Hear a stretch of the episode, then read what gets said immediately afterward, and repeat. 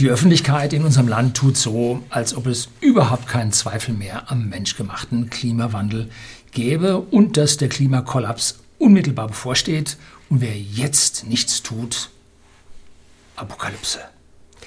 Es gibt international jedoch Tausende an Wissenschaftlern, die nicht dieser Meinung sind und die gegen die Phalanx dieser Klimajünger, Klimapäpste und den mit ihnen verbandelten ja, Politik, Politikern oder Regierungen und Medien und Wissenschaftsverlagen selten hier bei uns ankommen. Auf der Webseite unerwünschtewahrheiten.de blende ich Ihnen hier mal kurz ein. Finden Sie das Literaturverzeichnis zu diesem wirklich umfassenden, sehr, sehr gut recherchierten Buch. Und das räumt nun mit dieser 97 Prozent äh, Einigkeit bei den Wissenschaftlern nun an dieser Stelle komplett auf. Für den üblichen deutschen Desinformierten, ja, durch das PIC, das Potsdam Institut für Klimafolgenforschung und die grünen Medien, wird also die Fülle an diesen gegenteiligen und sich widersprechenden oder dem Mainstream widersprechenden Veröffentlichungen überraschen. Nichts hört man in unserem dauerhysterischen Medienwald. Ja. Professor Fahrenhold und Dr. Habil Lüning, nein, nein, das bin nicht ich, ich bin nicht habilitiert, äh, haben sich in den vergangenen Jahren also wirklich durch diesen Berg an Veröffentlichungen durchgekämpft und entlarven das PIC, also gleich dutzendfach hier an vorschnellen und falschen Schlussfolgerungen die sowas von unwissenschaftlich hier widerlegt werden, dass man hier ja sich schon überlegen muss, wozu das PIC eigentlich da ist. Ne? Auch das IPCC, das Intergovernmental Panel of Climate Change, äh, die an der UNO dranhängen, äh, auch dort ist eine ganze Menge an ja, Fehlinformationen präsent, die ganzen Veröffentlichungen, die Klimaberichte alle, was weiß ich, vier oder fünf Jahre, enthalten im hinteren Teil oftmals sehr, sehr gute Hinweise und auch Veröffentlichungen. Aber vorne in der politischen Zusammenfassung steht häufig genau das Gegenteil von dem, was hinten drin steht. Äh, kein Wunder, weil in der Führung, in der Leitung des IPCC keine Wissenschaftler oben mehr drauf sind, sondern wohl vor allem Wirtschaftswissenschaftler, also Sozialwissenschaftler und nicht Naturwissenschaftler. Auch hier gewisse Probleme und das hat natürlich gravierende Folgen, weil in unserer Gesellschaft Fehlallokationen vorkommen, breitflächige Fehlinformationen der Bevölkerung, was unsere Gesellschaft auf einen falschen Weg führt. Da möchte ich dann einige Beispiele aus diesem Buch, ich habe sehen hier oben schon die Einmerker, habe ich mir hier rausgesucht, die ich mit Erlaubnis des Verlages hier nun vorlesen darf. Jetzt kommt erstmal das Intro und dann geht es los.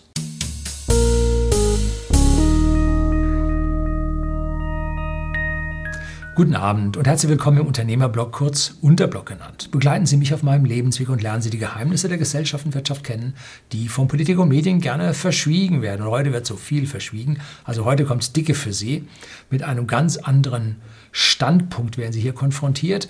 Und damit Sie jetzt erstmal dieses Buch Unerwünschte Wahrheiten ein bisschen einordnen können, möchte ich erstmal die Positionen, die hier in dem Buch als Ganzes vertreten werden, äh, möchte ich hier mal darstellen. Und zwar A, Sie glauben an das menschgemachte CO2 und B, Sie glauben an den daraus resultierenden Klimawandel.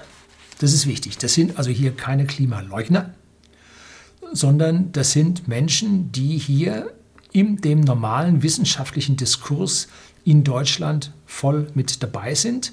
Und Dr. Lüning hat sogar äh, wurde sogar vom Bundestag ja, gebeten, beauftragt, hier eine Stellungnahme abzugeben. Ich gebe Ihnen die unten als Link auf ein PDF vom Deutschen Bundestag hier bekannt, wo seine Aussagen dann vom Bundestag tatsächlich vom entsprechenden Ausschuss angehört wurden. Ja, also hier sind wir mitten in der kompletten Diskussion und einfach wegwischen als ganz coole Ideen und so kann man diese beiden Herren nicht. Die sind mittendrin dabei. Aber sie glauben, dass das IPCC und das PIC und die anderen um Aufmerksamkeit heischenden Entitäten, was immer das jetzt alles ist, ähm, ganz, ganz viel ausblenden, ignorieren und so ein verzerrtes Bild von dem zeichnen, was uns in Zukunft erwartet. Hauptsache, wie gesagt, es ist apokalyptisch und führt zu mehr Forschungsgeldern für die Beteiligten. Ne? Es geht um vier große Themen in diesem Buch. Die werden dann in 50 Einzelkapiteln äh, oder neun Abschnitten und 50 Einzelkapiteln werden die hier einzeln besprochen und mit ja, Quellen, entsprechenden Aussagen belegt. Und es beginnt mit einer hochinteressanten Theorie. Die Corona-Krise hat zu einem massiven Einbruch der Wirtschaftsleistung geführt, zu einem massiven Absinken der Energieerzeugung weltweit. Und man hätte damit eine Abnahme des Anstiegs, also zweite Ableitung negativ, äh, also es hätte nicht mehr so steil nach oben gehen sollen wie jetzt mit dem CO2-Gehalt in der Luft und genau nichts ist passiert. Das ist zumindest mal verdächtig und sollte uns doch mal dann zu denken geben, ob wir Menschen tatsächlich diesen großen Einfluss haben, wo man uns immer hier beschuldigt. Ne? Das Zweite, äh, es wird mit einem Anstieg des CO2s verursacht durch den Menschen äh, auf unserer Welt gerechnet. Der ist weitgehend unkritisch, der Höhe nach wird diskutiert. Aber niemand, beziehungsweise nur ganz, ganz selten, wird berücksichtigt, wie viel CO2 denn von der Biosphäre aufgenommen wird, gebunden wird. Zum Beispiel in wachsenden Korallenriffen. Ja oder im wachsenden Grünbedeckung der Erde, die, unstrittig ist. Die Erde ergrünt, Stichwort Global Greening, wird versucht zu unterdrücken. Da habe ich auch mal ein Video drüber gedreht, finden Sie auch den Link unten. Äh, Global Greening ist Realität. Äh, trotzdem wird ignoriert, dass dieses Global Greening zu einer ja, Bindung des CO2 in der Atmosphäre führt. So, eine Menge Untersuchungen gibt es, die tatsächlich diese Bindung des CO2 nachweisen. Und das ist ungefähr, wenn man den Studien hier, den zitierten Studien folgt, ist das ungefähr die Hälfte des vom Menschen freigesetzten CO2. Das ist eine riesige Menge, die hier von den Klimajüngern ignoriert wird. Man rechnet also offiziell schlicht gar nicht mit Bindung oder einfach nur mit falschen Zahlen. Drittens, der dritte Punkt, um den es hier geht, und da haben die Autoren schon früher ein Buch, Die kalte Sonne. Ich meine, das hätte ich auch beschrieben. Ja, das habe ich beschrieben, das habe ich auch gelesen. Ähm, veröffentlicht. Es gibt Tausende an Nachweisen, vor allem aus dem Bereich der Physik, der Astrophysik, dass die Sonnenaktivität mit Wetterphänomenen die Zirkulation und Oszillationen, über die ich auch hier schon mal größer gesprochen habe, da habe ich ja nur so ein paar Oszillationen. El Niño, La Niña und die äh, nordatlantische Oszillation. So, ich habe ja nur ein ganz paar da besprochen. Es gibt aber deutlich mehr, die immer so zwei oder drei Buchstabenkürzel haben, die atlantische Multidekaden-Oszillation und was es da alles gibt. Das ist alles nachgewiesen worden von Geologen, von Physikern, dass die einen Einfluss auf unser Klima haben und dieser Einfluss von Meereszyklen auf das Klima wird in allen unseren Klimamodellen schlichtweg ignoriert.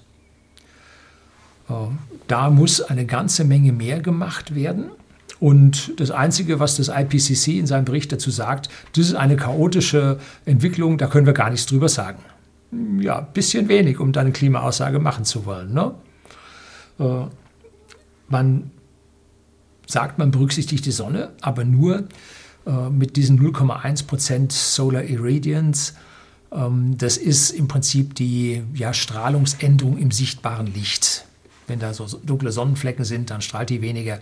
Und diese 0,1% die im Elfjahreszyklus schwanken, äh, das nimmt man mit und den ganzen Rest nimmt man nicht mit. Wobei man ganz klar sagen muss, im Röntgenbereich, da schwankt die Sonnenintensität Faktor 10, Faktor 100. Da geht richtig was ab. Nein, hat keinen Einfluss auf das Wetter. Es gibt Hunderte an Veröffentlichungen, die zeigen, das hat einen Einfluss aufs Wetter und damit langfristig auch einen Einfluss aufs Klima. Gut, wird einfach ausgeblendet Und dann ignoriert man sowieso Sonnenwind und Sonnenmagnetfeld, Kopplung mit dem Erdmagnetfeld. Alles ignoriert und dann meint man, dass diese rudimentären Klimamodelle irgendeine Aussagekraft für die Zukunft hätten. Glauben die wirklich? Ne? Wie gesagt, tausende an Veröffentlichungen, die zeigen, da ist was, aber nein, nein, da ist nichts. Ne? So, auch da legen die Autoren ganz deutlich den Finger in die Wunde. Und viertens, ebenfalls ein sehr gravierender Punkt, man ignoriert den Temperaturverlauf in der Vergangenheit. Es gibt eine mittelalterliche Warmperiode. Die ging recht lange, mehrere hundert Jahre und haben, hat zum Aufstieg äh, unserer Zivilisation im Mittelalter dann geführt. Vorher war das, die kalte, das kalte, dunkle Mittelalter, äh, wo im Prinzip eine Kaltzeit herrschte. Und dann ging es mächtig bergauf in die mittelalterliche Warmzeit und dann ging es wieder runter ins Maunder Minimum, ins Dalton Minimum und so. Da ging es also wieder runter.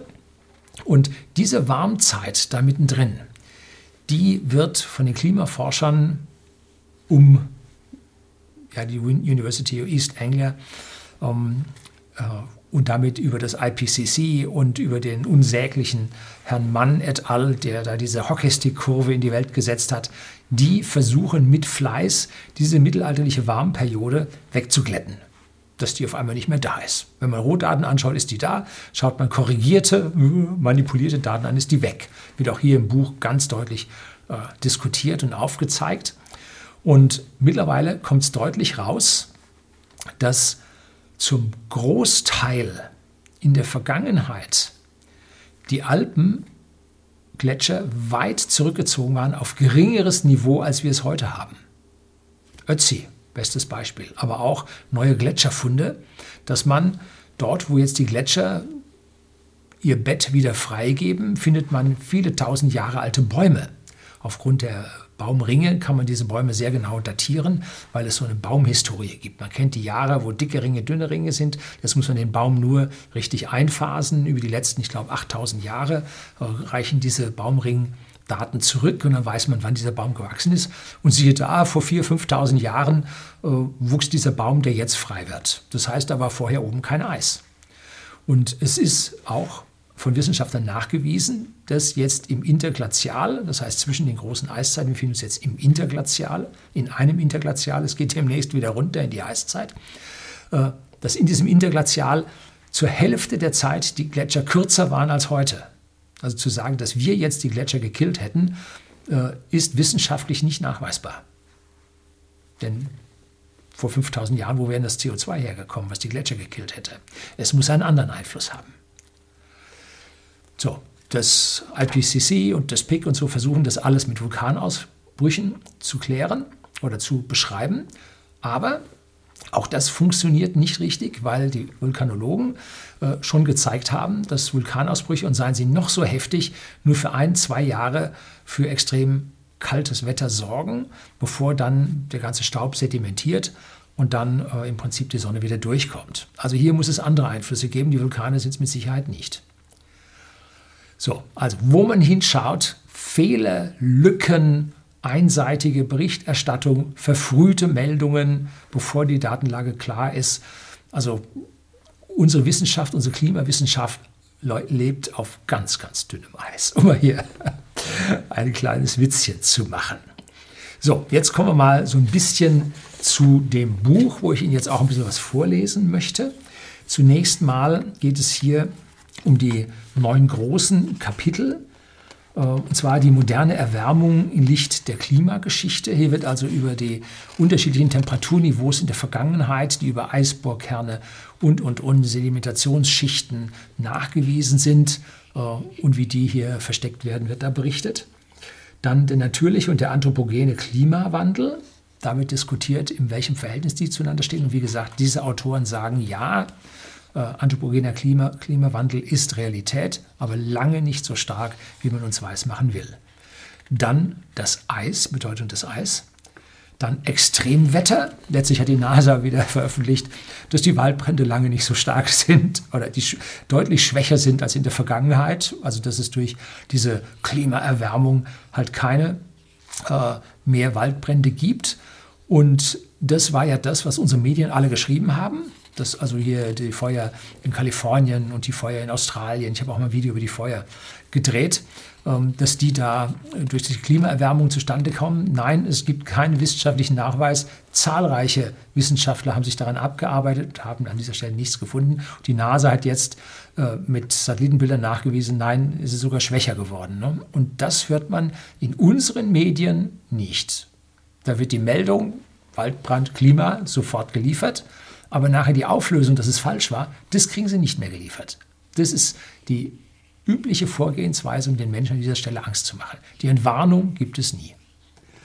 Dann kommt der Meeresspiegel, dann Klimamodelle und Vorhersagen, dann Klimaschäden, dann der Einfluss oder was abgeht auf den Welt, im Weltklimarat und den Klimakonferenzen und dann eine Energie- für eine nachhaltige Zukunft. Dazu muss ich zugeben, die beiden letzten Kapitel habe ich noch nicht gelesen und da bleibt dann für Sie wenigstens auch ein Stück weit an Überraschung übrig.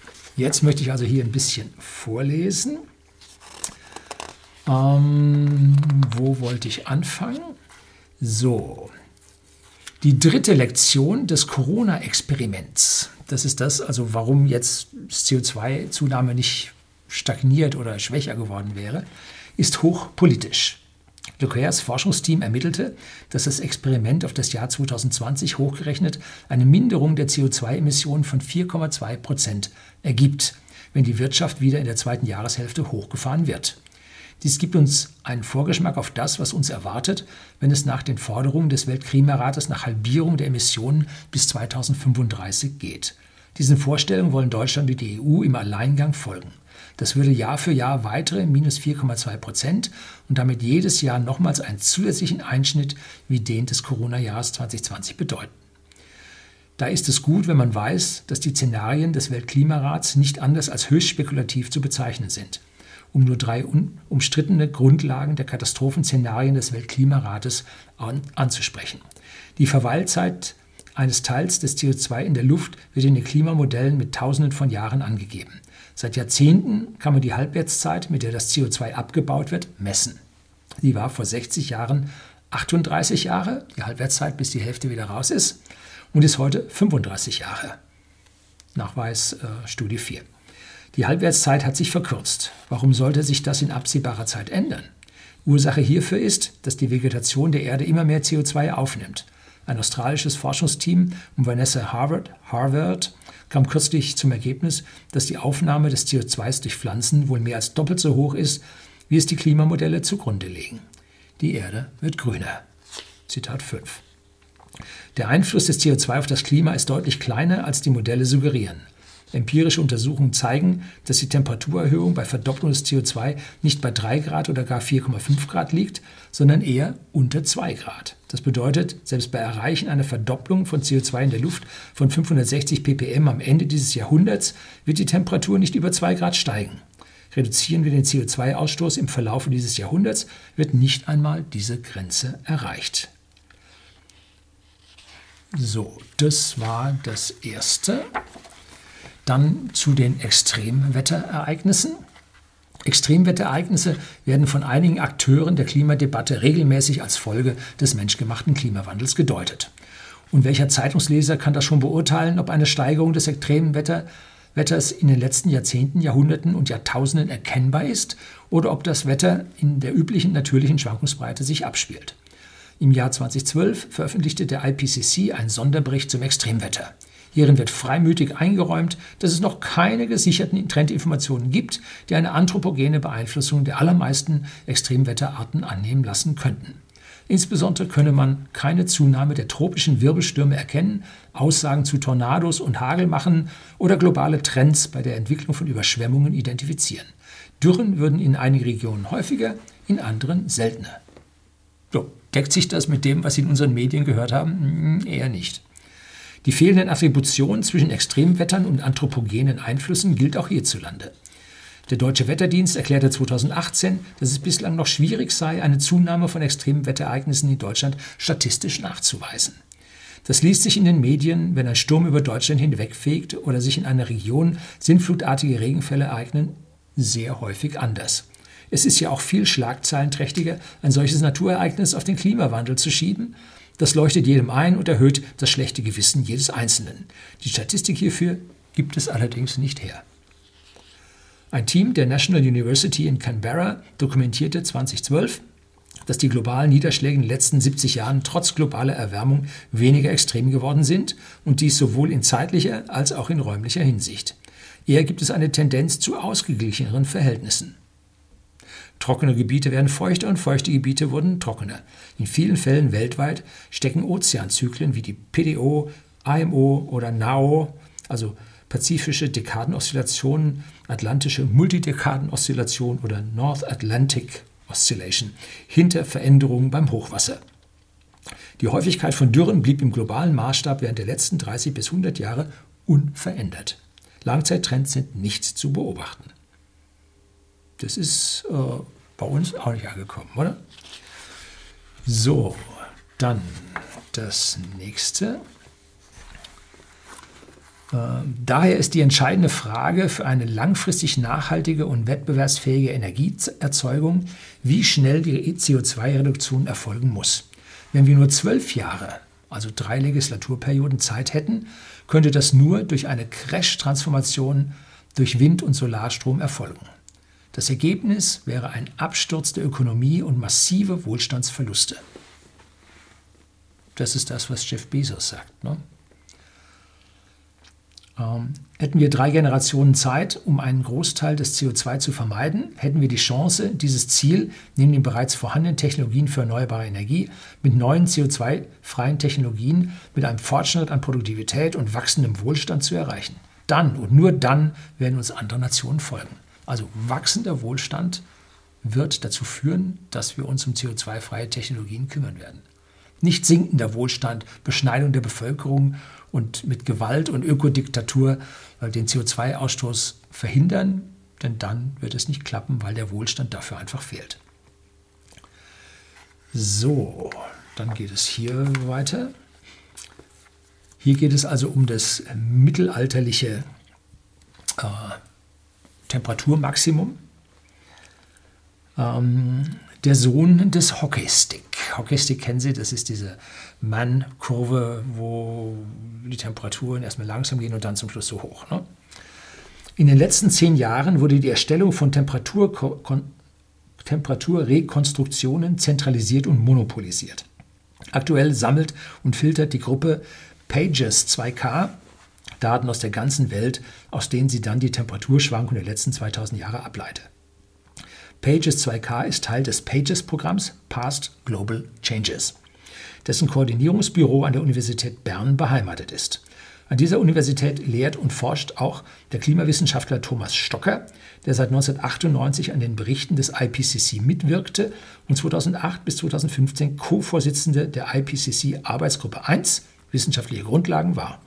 Im Jahr 2015 kandidierte Stocker für den IPCC-Gesamtvorsitz, unterlag jedoch dem Südkoreaner Hyesung Lee. Stocker war Leitautor der technischen Zusammenfassung sowie Co-Autor der Zusammenfassung für Politiker des dritten IPCC-Klimazustandsbericht. Achtung, Achtung, in welchem der Hockeystick eine zentrale Rolle spielte.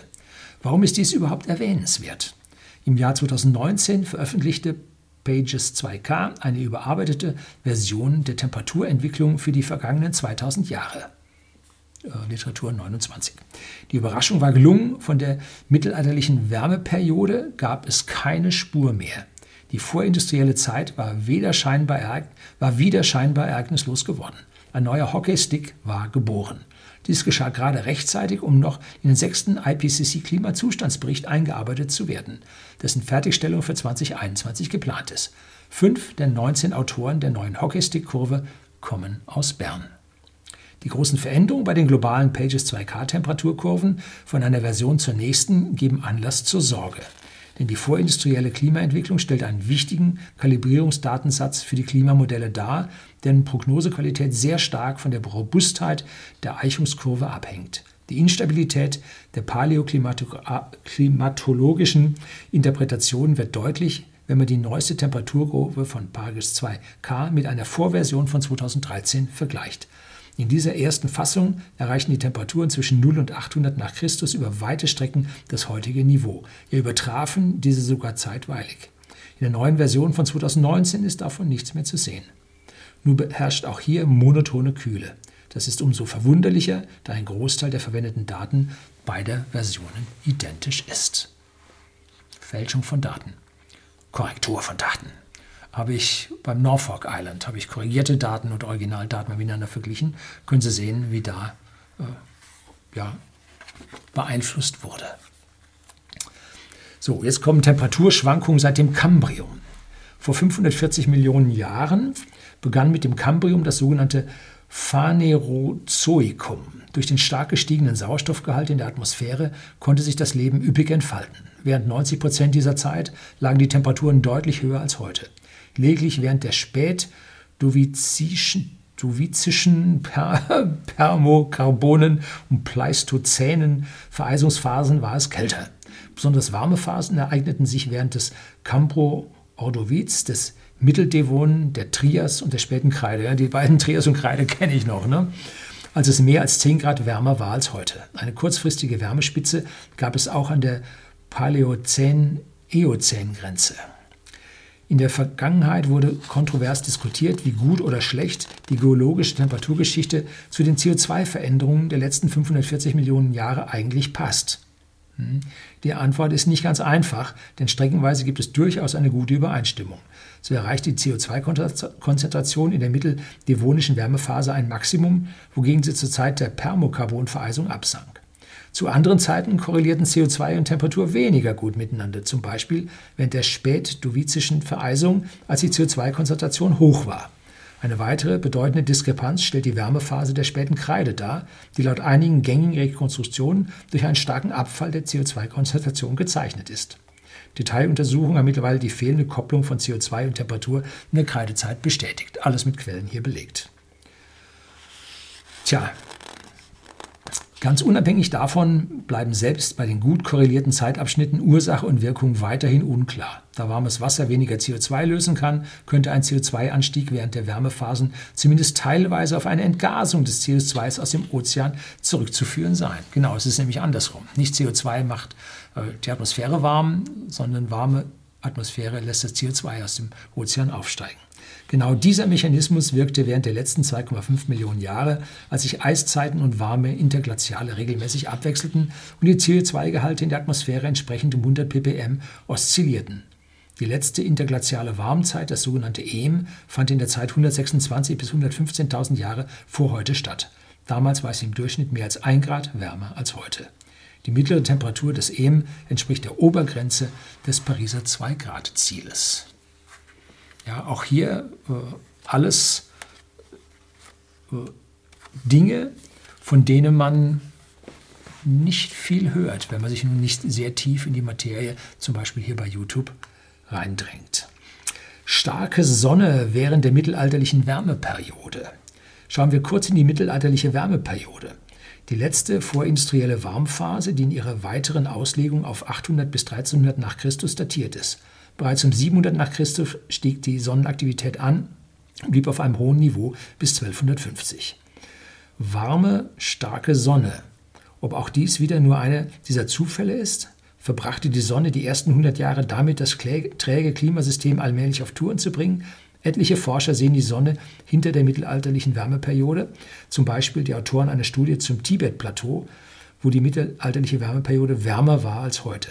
Selbst einer der Hockeystick-Autoren stellte ein Jahr nach Veröffentlichung der legendären Temperaturkurve einen Sonnenbezug her. In einer im Rahmen des Climate Gate, das haben Sie auch schon mal gehört, eines Hackerangriffs 2009 am Klimaforschungsinstitut der University of East Anglia in englischen Norwich, als Licht gespülte E-Mail an seine Hockeystick-Mitstreiter und weitere Fachkollegen räumt Raymond Bradley ein, dass die mittelalterliche Wärmeperiode ein ähnliches Temperaturniveau wie die moderne Wärme gehabt haben könnte. Als Auslöser vermutet er die Sonne. Hmm. It may be that man et al. simply doesn't have the long-term trend right, which of course begs the question as to what the likely forcing was a thousand years ago. My money is firmly on an increase in solar irradiance. Ja, also auch hier aus dem Team äh, der Hockeystick-Kurven-Generierer. Äh, so, und hier sieht man also im Prinzip ein Diagramm, ähm, wo Sie oben die Sonnenaktivität und unten die Temperaturen äh, abgeleitet aus Proxys dann wiederfinden. So, das war dieser Streich. Jetzt kommen wir langsam mal weiter nach hinten. Sonne macht Regen. Die Sonne beeinflusst nicht nur die Temperaturen, sondern auch den Regen. In Europa finden sich solare Anzeichen in den Niederschlägen der Monate Februar, April, Juni und Juli. Etliche Studien berichten von Hochwasserphasen, die sich vor allem in Phasen geringer Sonnenaktivität ereignen. Eine Sonnensignatur existiert auch in den Regenfällen der USA, des Tibet-Plateaus, des Monsuns Südamerikas, des indischen Monsuns und des asiatischen Sommermonsuns sowie in der Wasserführung von Flüssen in USA, Ägypten und Brasilien. Die solare elf Jahre Sonnenzyklus der solare elf Jahre Sonnenzyklus prägt die Durchflussraten des Amazonas sowie den Wasserstand der großen Seen in Nordamerika, des Kaspischen Meeres und des Lakes Victoria in Ostafrika. Der Einfluss der Sonne auf den Regen ist mindestens genauso stark wie auf die Temperaturen und basiert auf Verschiebungen von Windgürteln und Wolken. Also hier die Sonne einfach zu ignorieren, ist nicht ziel, zielführend. Dann kommt hier noch äh, ein Artikel über die Waldbrände, äh, wie weit die, also wie stark werden Waldbrände durch den Klimawandel angefeuert. Als im Jahr 2018 die Wälder in Kalifornien lichterloh brannten, erklärte Kirsten Tonicke vom Potsdamer Institut für Klimafolgenforschung PIC, dass die Brände durch den Klimawandel angeheizt worden wären. Laut Tonicke sei bei einem ungebremsten Klimawandel mit einer Zunahme extremer Waldbrände zu rechnen. Was ist dran an dieser Behauptung? Vor allem extreme Trockenheit führt zu einem erhöhten Wald- und Buschbrandrisiko. Inwieweit, wie weit spielt der Klimawandel bereits eine Rolle bei den Bränden der letzten Jahre? Es ist sicher verlockend, jegliche Landschaftsbrände einem Automatismus folgend dem Klimawandel anzulasten. Angesichts der Emotionalität der Waldbranddiskussion lohnt sich ein Blick auf die nüchternen Fakten und den aktuell wissenschaftlichen Wissensstand. Die Waldbrandgefahr in Deutschland hat sich in den letzten 55 Jahren gesteigert, wenn man den Anstieg des vom Deutschen Wetterdienst DWD errechneten Waldbrandindex zugrunde legt. Das ist ein errechneter Waldbrandindex. Hierbei handelt es sich um ein theoretisches Gefährdungspotenzial, in das Lufttemperatur, relative Luftfeuchte, Windgeschwindigkeit und Niederschlagsmenge eingehen. Die tatsächlich aufgetretenen Schäden durch Waldbrände in Deutschland werden jedoch von der Bundesanstalt für Landwirtschaft und Ernährung alljährlich im Rahmen der deutschen Waldbrandstatistik erhoben. Hier ist eine langfristige Abnahme der Waldbrandschäden während der vergangenen 25 Jahre zu verzeichnen. Also Theorie steigt, Realität Abnahme. Äh, sowohl was die verbrannte Fläche als auch die Anzahl der Brände angeht. Allerdings waren die Jahre 2018-19 wieder überdurchschnittlich brandintensiv. Laut Umweltbundesamt waren die lange Trockenheit der Sommermonate 2018 und Fahrlässigkeit die Hauptursachen für das außergewöhnliche Waldbrandjahr 2018. Eine Forschergruppe um Mortimer Müller von der, Universität, die, von der Universität für Bodenkultur Wien hat die Häufigkeit von Waldbränden in Österreich zwischen 1993 und 2010 ausgewertet, eine starke Variabilität festgestellt, mit hoher Brandhäufigkeit Anfang der 90er, gefolgt von einer Phase mit nur wenigen Bränden. Seit 2006 brennt es jetzt wieder häufiger. Längere Zeitreihen wären notwendig, um die Schwankung bei der Waldbrandhäufigkeit besser zu verstehen. Und das Gleiche gibt es dann bei den globalen äh, Waldbrandtrends. So, was haben wir noch? Dann haben wir noch zwei Stück. Ja, Kipppunkt arktisches Meereis. Und da habe ich ja auch über meine Fahrt in die Antarktis und auch die Vorträge von den Experten an Bord des Schiffes erzählt. Der Verstärkermechanismus dieses Kippelements im arktischen Meereis wurde zuerst durch Robert Lindsay und Yin Lung Zhang von der University of Washington 2005 formuliert. Durch das Schmelzen des auf dem Meer schwimmenden Eises wird darunter die dunkle Wasseroberfläche sichtbar, die mehr Sonnenstrahlung aufnimmt als weiße Flächen, was die Erwärmung verstärkt. Die beiden Wissenschaftler interpretierten die späten 1980er bis frühen 1990er Jahre als möglichen Kipppunkt, als der jüngste Schmelztrend des arktischen Sommereises begann. Allerdings wiesen Lindsay und Zhang auch auf die Beteiligung von Ozeanzyklen hin, der pazifischen Dekadenoszillation und der arktischen Oszillation. Zudem schlossen sie eine Umkehr des Trends nicht kategorisch aus, sofern eine Reihe kalter Winter in Folge eintreten würde. Laut PIC könnte die kritische Belastungsgrenze zwischen 0,5 und 2 Grad Celsius globaler Erwärmung liegen und bereits überschritten sein, sodass sich schon in wenigen Jahrzehnten ein neuer Zustand mit einer im Sommer eisfreien Arktis einstellen könnte. So, das ist wieder Pick, vorneweg, gleich, zack. Der Meereisexperte Peter Wadhams von der University of Cambridge war von der Kipppunktidee so überzeugt, dass er einen vollständigen Kollaps des arktischen Sommermeereises bis spätestens 2016 vorhersagte und das arktische Todesspirale titulierte. Der US-Klimaaktivist Al Gore erklärte 2008, dass das Sommermeereis innerhalb von fünf Jahren verschwunden sein würde. Beide Prognosen stellten sich letztlich als falsch heraus. Auch heute noch trägt das Nordpolarmeer im Sommer eine ausgedehnte Meereisschicht. Mittlerweile gehen die meisten Fachexperten davon aus, dass es beim arktischen Meereis überhaupt keinen Kipppunkt gibt, darunter der Meereisspezialist Dirk Notz vom Hamburger Max-Planck-Institut für Meteorologie. Das ist aber blöde getrennt. Ja. Im Rahmen von Computersimulationen stellte sich nämlich heraus, dass auch ein im Sommer eisfreier arktischer Ozean innerhalb weniger Jahre bei geeigneten Bedingungen wieder neues Meereis bilden kann. Auf eine größere Stabilität des Meereises weist auch das überraschend schnelle Eiswachstum in kalten Jahren wie 2013 hin. Entgegen der Kipppunkthypothese ist der Schmelzprozess also durchaus umkehrbar und aufzuhalten. Neben den verstärkenden Faktoren existieren auch abschwächende Prozesse, negative Rückkopplung, die verhindern, dass das System unkontrolliert kippt.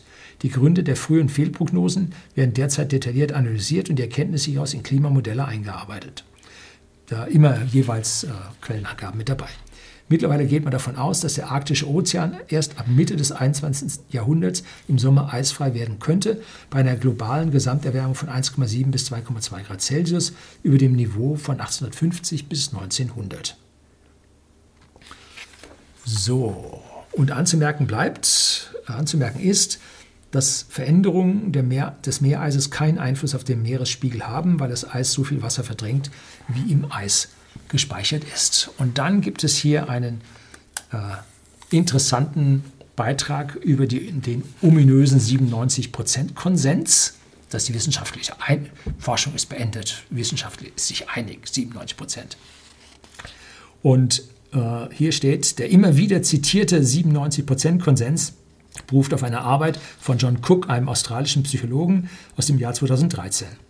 Cook hatte 11.944 klimawissenschaftliche Artikel aus den Jahren 1991 bis 2011 untersucht. Er unterteilte die Artikel in acht Kategorien. Die oberste Kategorie wurden diejenigen eingestuft, welche den Anteil der menschgemachten Erwärmung mit mehr als 50 Prozent ansetzten. Das waren gerade mal 1,6 Prozent, 190 Stück. Nimmt man noch die nächste Kategorie derjenigen hinzu, die den menschlichen Einfluss ohne Quantifizierung bejahen, kommt man auf 32,6 Prozent. Wie kommt Cook auf 97 Prozent? Indem er alle, die sich nicht festlegten, nämlich 7930 Artikel, sowie weitere 40 nicht einzustufende Artikel unter den Tisch fallen ließ.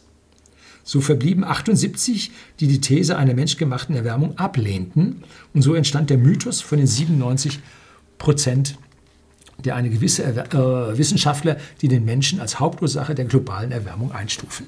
Ja, einfach die, die einem nicht genehm sind, die lässt man weg.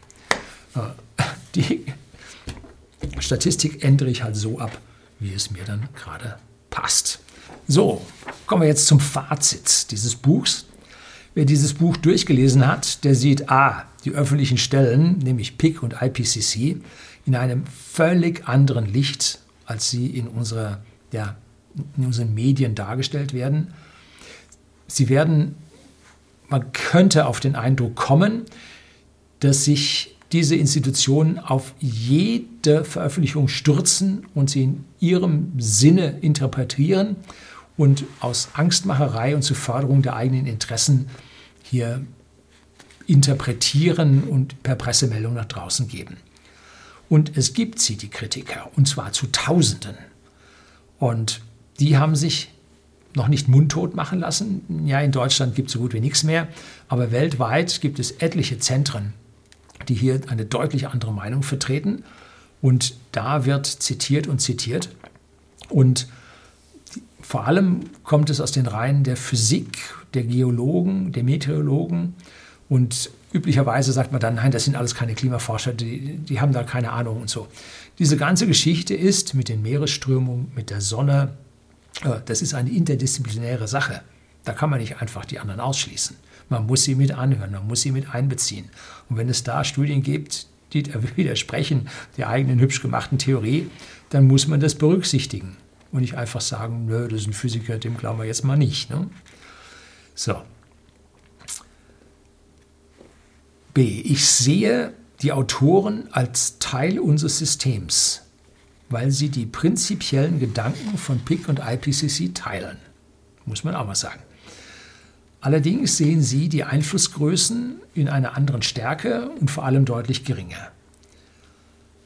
Sie sind also nicht, sie gehören also nicht zu dem Kreis der Leute, die sagen, Treibhauseffekt gibt es nicht, menschgemachte CO2 hat keinen Einfluss, um, CO2 ist ausschließlich gut. Sie finden jede Menge gute Sachen beim CO2, zum Beispiel Pflanzenwachstum, ja, auch das ist dabei. Um, aber äh, sie gehören hier zum System hinzu und bewerten nur die Datenlage anders, als es die vorschnellen, voreiligen äh, PIC und IPCC hier machen. Wenn man gegenteilige Meinungen lesen will, findet man sie zum Teil in Deutschland, aber bestimmt nicht über unsere Medien. Und da nun diese beiden Autoren die ganze Sache nicht prinzipiell in Frage stellen, werden sie auch nicht so, ja, ich sage es mal provokant, bejagt äh, und versucht, da in den Dreck zu ziehen. Wobei das Buch Die kalte Sonne wurde damals noch in den Medien ordentlich vorgestellt und diskutiert. Uh, unerwünschte Wahrheiten, wenn man so den Aussagen, die man so hört, folgt, um, hat es wohl nicht so wirklich geschafft, hier eine öffentliche Aufmerksamkeit zu erhalten, uh, was ich mir an dieser Stelle nun gewünscht hätte. Ähm, Aufmerksamkeit haben die Herren zumindest, zumindest mal äh, Dr. Lüning hier, Sebastian Lüning, äh, im Bundestag erreicht, indem er nämlich zur Stellungnahme äh, aufgefordert wurde zu der gesamten CO2-Bepreisung, Klimasystem und so weiter. Und er hier seine abgeschwächte Meinung des Impacts, nämlich nur anderthalb Grad statt viereinhalb Grad, äh, im Bundestag ja, äh, äußern durfte, es dazu auch eine Zusammenfassung gibt, die ich Ihnen als PDF unten, wie gesagt, auch mit reingegeben habe, können Sie an der Stelle dann mal lesen. Wer in seiner Klimablase gefangen ist, der wird dieses Buch nicht lesen, aber er sollte es. Es würde ihn ein Stück weit äh, neutraler auf diese gesamten Gegebenheiten einstellen. Und für alle, die hier Zweifel haben, die sollten dieses Buch unbedingt lesen. Das ist faktisch ein Muss, ne? weil da kriegt man jetzt endlich mal in Breite die ganzen Studien und Forschungen hier geteilt, äh, die uns die anderen alle vorenthalten. Ne? Es gibt einen breiten wissenschaftlichen Rahmen, der eine Diskussion zulassen sollte und sich nicht nur von diesen apokalyptischen Klimajüngern da das um die Ohren hauen lassen und alles andere ausblenden lassen. So, mir hat das Buch riesig gefallen. Ich habe keine Ahnung, was es kostet, weil man mir dieses Buch zur Verfügung gestellt hat. Schauen Sie auf den gängigen Seiten nach. Ich habe diesmal keinen Link auf den Verlag, wo ich hier äh, eine kleine Anerkennung für die Besprechung bekäme, aber trotzdem eindeutige Kaufempfehlung für dieses Buch. Schwer, dick, aber gut zu lesen. Also überfordert Sie nicht beim Lesen. Das soll es gewesen sein. Herzlichen Dank fürs Zuschauen.